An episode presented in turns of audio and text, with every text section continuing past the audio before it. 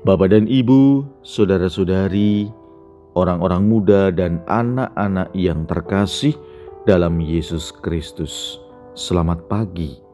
Salam bahagia dan salam seroja untuk kita semua. Berkah dalam.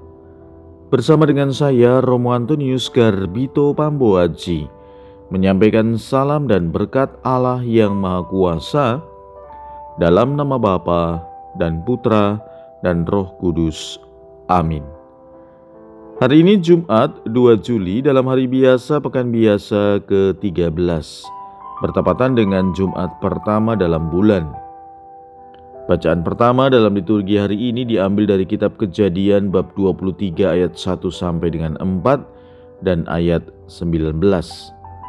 Dilanjutkan bab dua puluh empat ayat satu sampai dengan delapan, dilanjutkan enam puluh dua sampai dengan enam puluh tujuh.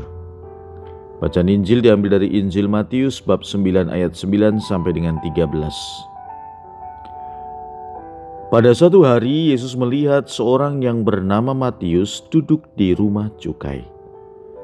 Yesus berkata kepadanya, "Ikutlah aku." Matius segera berdiri dan mengikut Yesus. Kemudian ketika Yesus makan di rumah Matius, datanglah banyak pemungut cukai dan orang berdosa makan bersama-sama dengan dia dan murid-muridnya. Melihat itu, orang-orang Farisi berkata kepada murid-murid Yesus, "Mengapa gurumu makan bersama-sama dengan pemungut cukai dan orang berdosa?" Yesus mendengarnya dan berkata, "Bukan orang sehat yang memerlukan tabib, tetapi orang sakit. Maka pelajarilah arti sabda ini. Aku menginginkan belas kasihan, bukan persembahan. Aku datang bukannya untuk memanggil orang benar, melainkan orang berdosa." Demikianlah sabda Tuhan. Terpujilah Kristus. Ada dua hal yang bisa kita renungkan dalam kisah Injil hari ini. Pada hal yang pertama, kita melihat bagaimana Yesus memanggil seorang muridnya. Murid yang kita ketahui sebagai pemungut cukai.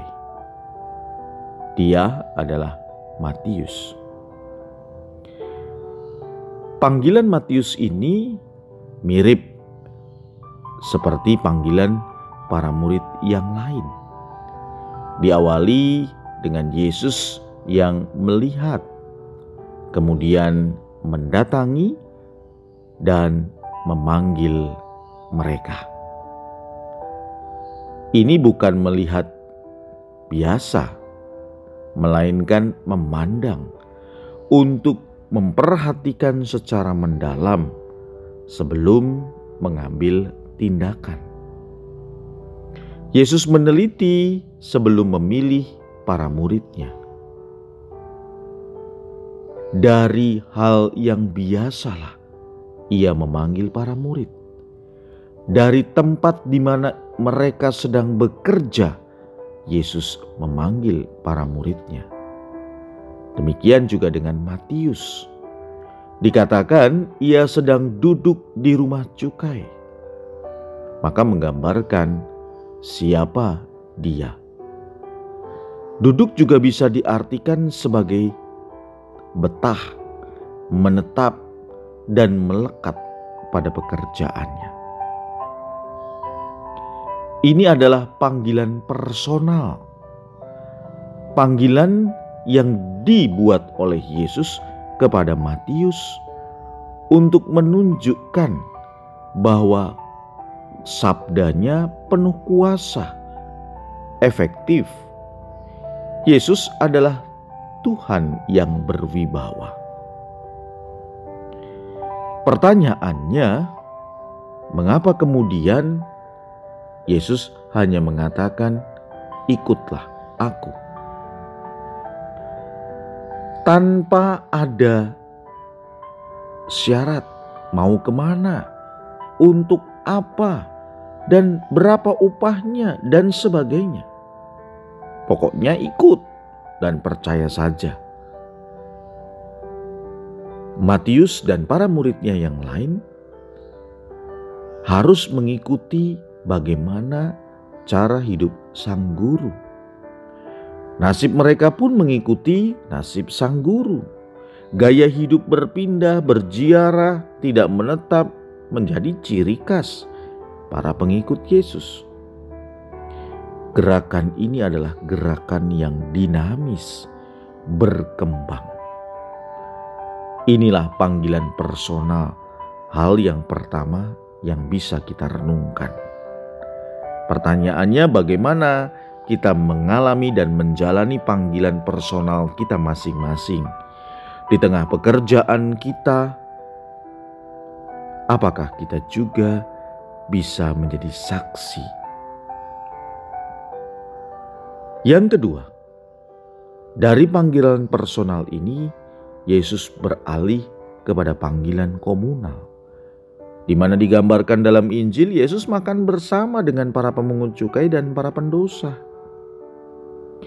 Yesus menerima mereka sebagai saudara. Yesus membangun komunitas bersama. Yesus mendekati mereka apa adanya, bukan ada apanya. Ia menghadirkan Allah yang menawarkan keselamatan kepada semua. Tetapi seperti kita lihat dalam Injil, apa yang dibuat oleh Yesus ini dianggap terlalu longgar oleh kaum Farisi dan ahli Taurat tentunya. Bagi mereka itu adalah hal yang tidak baik. Pemungut cukai dan orang berdosa dipandang sebagai kelas yang harus dijauhi. Tetapi bagi Yesus, kekudusan bukan hanya milik pribadi, tetapi harus disalurkan menjadi milik komunal. Maka kita sebagai murid-murid Kristus, apa yang kita terima secara pribadi harus kita bagikan secara komunal.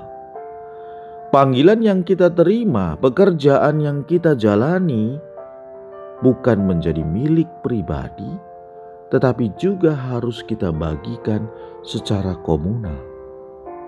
Pertanyaannya, apa yang bisa kita buat? Perhatian, kasih, dan lain sebagainya, itulah yang bisa kita buat. Karena jelas Yesus mengatakan, yang kukendaki ialah belas kasihan dan bukan persembahan.